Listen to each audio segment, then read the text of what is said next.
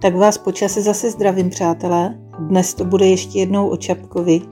Na přelomu roku mě totiž oslovil Hasan Zahirovič, eh, náš Čapkolot, jestli bych nebyla tak hodná a nenapsala bych eh, do sborníku společnosti Bratři Čapků nějakou svoji vzpomínku na své první setkání s Bratry Čapky. No a protože moc neumím říkat ne a Karla Čapka, jeho sourozence, mám moc ráda, tak jsem neodolala a začala jsem přemýšlet o tom, co vlastně napíšu. Chvíli mi trvalo, než jsem přišla na to, jak to pojmout a pak jsem začala vzpomínat na to, kdy jsem se vlastně setkala s bratry Čapky poprvé a vyšel z toho následující text.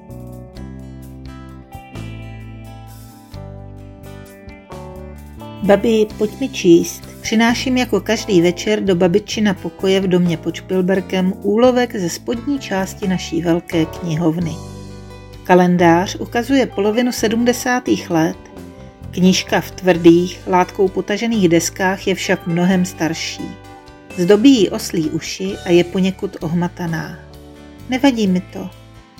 Důležité jsou ty jednoduché obrázky, které se neuměle pokouším obkreslit na tátovi pauzáky a pak je vybarvuju pastelkami.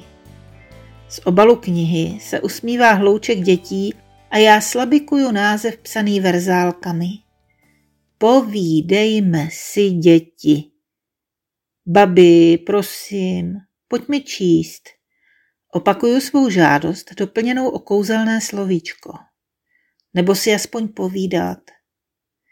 Nemůžu, človíčku, musím tu ještě něco dopsat. Ukáž, kterou si dnes přinesla.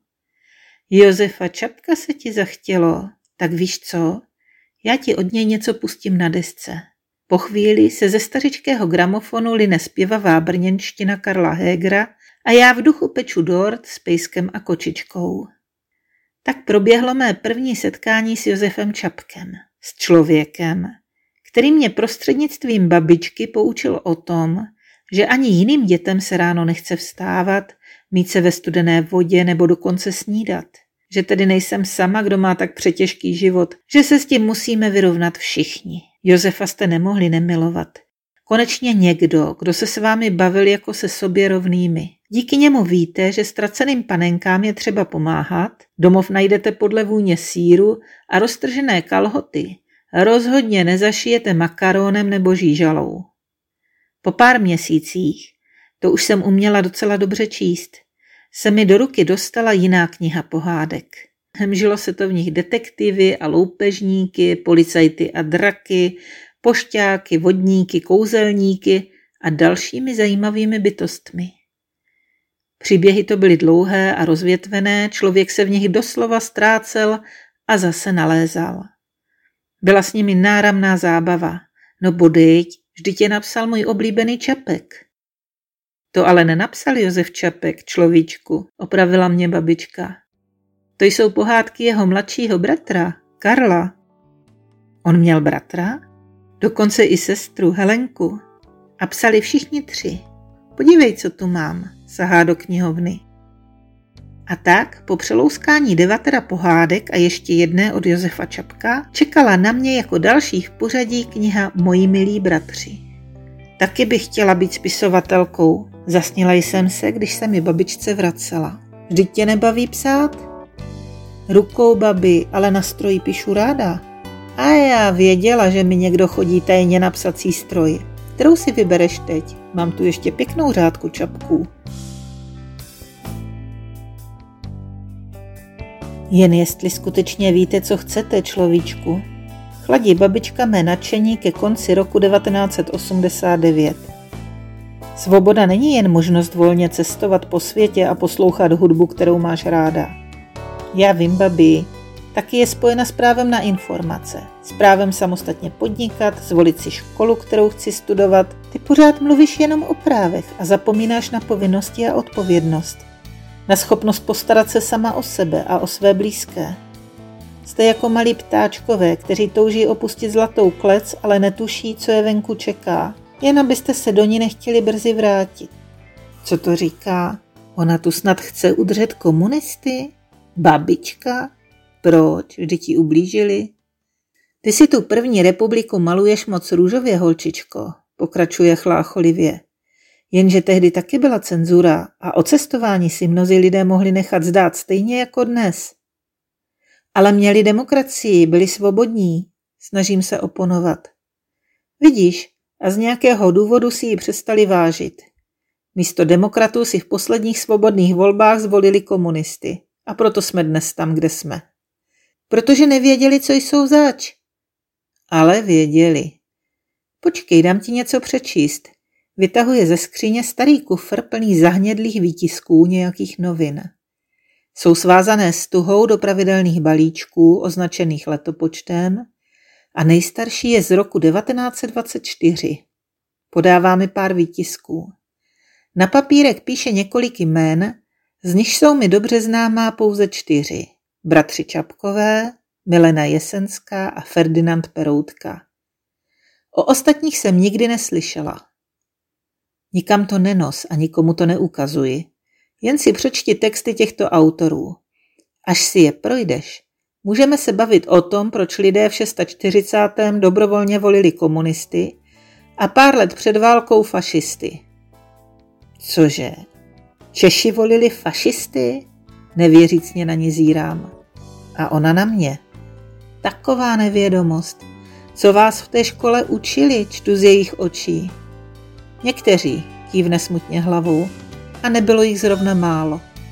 Pak ještě jednou sáhne do kufru a nahoru stařičkých přítomností pokládá malinký odtrhaný svazeček, na kterém jsou patrná už jen tři písmena. TGM. Dobře si to pročti a pak teprve se ptej.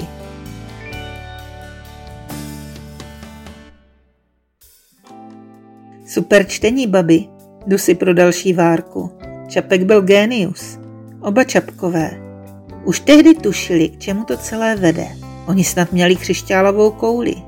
Babička mé nadšení nezdílí. Není zdravé přijímat jejich názory tak nekriticky. Musíš o těch textech víc přemýšlet, hledat, co ti nesedí. Hledat, co mi nesedí? Co pak to jde? Čím víc oba čapky čtu, tím víc je obdivuji jak přesně uměli pojmenovat to, co se kolem nich dělo a jak dokázali slušně a dokonce i s vtipem reagovat na aroganci a nejrůznější demagogie. Až jednou. Čapkové byli pěkní levičáci, šklebím se u oběda. Humanisté ano, ale proč zrovna levičáci, reaguje babička. No třeba Karel. Opěvoval sovětskou ústavu, byl z ní nadšen. Ten, kdo nezná kontext, to tak může chápat, ale u tebe mě to překvapuje. Proč? Už si toho snad přečetla dost na to, aby ti bylo jasné, že velmi dobře rozlišoval mezi tím, co stát deklaruje, a tím, jak se ke svým občanům skutečně chová. No dobře, ale levicově založený byl, neustále se zastával chudých a pomáhal pořádat sbírky. A co je na tom levicového, prosím tě? To by měl dělat každý zodpovědný člověk z jakékoliv demokratické strany. Taky psal pozitivně o socialismu. Ano, o svém pojetí socialismu, o sociální politice. V kontextu hospodářské krize to bylo pochopitelné. Pokud chceš s někým polemizovat, dobře si zjistí, jak chápe základní pojmy. A přečti si od něj ještě jednou, proč nejsem komunistou. Tentokrát pořádně. No dobrá, tohle mi nevyšlo. Po nějaké době to zkouším znovu. Psal, že ženy nepatří do politiky. To přece nemohl myslet vážně. To byl skutečně úlet baby. Tehdy se na ženský nazíralo jinak. Mávne rukou. To není pravda. O celou generaci starší Masaryk byl přesvědčen, že ženy dokážou být velmi schopnými političkami. Taky to Čapkovi v hovorech řekl. To máš pravdu, človíčku. Vidíš, v tomto se Čapek asi skutečně mýlil. Konečně se stoupil z piedestálu. Konečně přestal být guruem, jehož slova jsem nekriticky přijímala. Konečně s ním mohu polemizovat.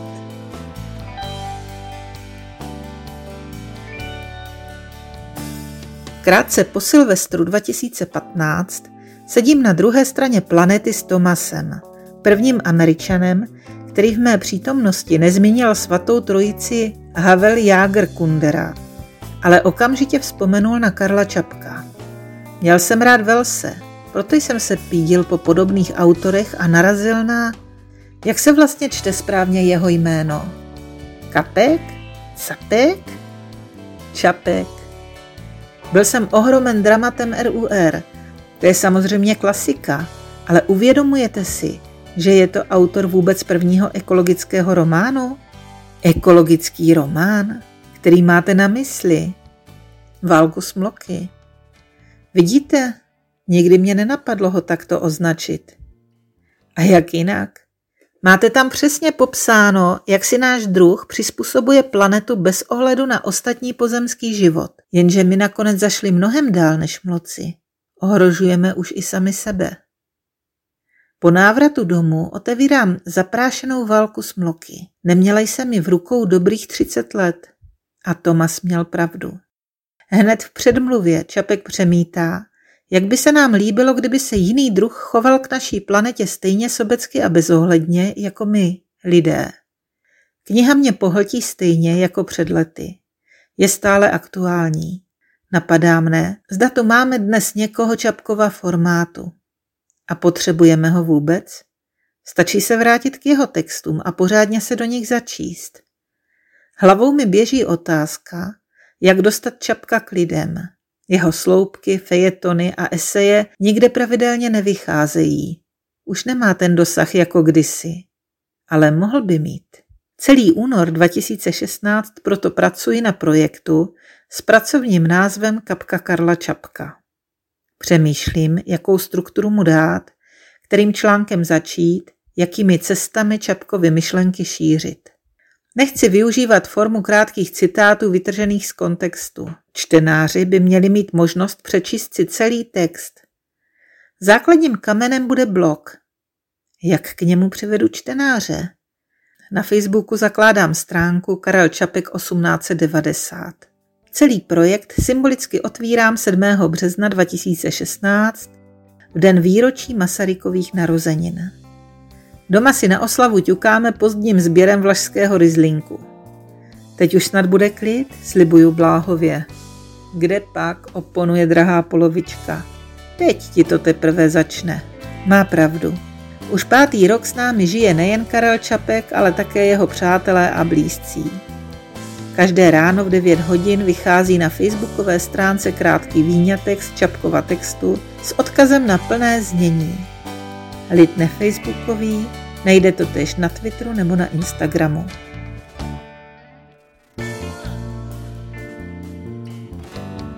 V poslední době se setkáváme v mých snech, pane doktore. Sedíme spolu ve strži na zahrádce a vy mi vysvětlujete, jak správně klást slovo za slovem. Pozorně naslouchám a bojím se ptát, abyste se mi nerozplynul.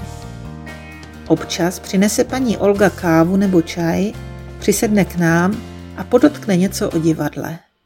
A jednou se dokonce objevil váš pan bratr a vysvětloval mi, že je lépe použít méně čar, protože žádná z těch, které na obraze nakonec zůstanou, nesmí být jen tak do počtu. A nebo včera. Zdálo se mi, že sedím ve venkovském sále, kde zkouší dva mladíci nějaký jazzík. Skladbu pojmenovali pohled z okna. Jeden z nich hrál na saxofon a hleděl celou dobu zasněně ven. Pak se i s tím ságem vyklonil, až ho téměř nebylo slyšet. Ten druhý, klavírista, z toho byl celý nesvůj. Snad proto svůj part hlasitě pumpoval přímo do diváků. A bylo to příšerné, nesourodé a nudné. Z pocity trapnosti zírám do zbytku svého kafe na stole a chlapcům to na motivaci nepřidává.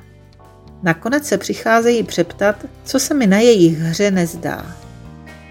Možná, kdybyste vy s tím saxíkem hrál alespoň zpočátku víc pro lidi, povídám tomu vlevo. A jenom občas mrkl z okna způsobem, který by vytáhl ven i nás společně s vámi. Naopak, klavírní doprovod by mohl hrát svůj pohled z okna do slova a po celou dobu. A tak to zkusili a bylo to ono. A tak vám, milý pane Čapku, děkuju, že jste mi mnohokrát ukázal, kdy jen tak hrát z okna a kdy to hustit do lidí. Netvrdím, že si s tím vždycky vím rady, že to umím, ale mám jakousi ideu, které se snažím přiblížit.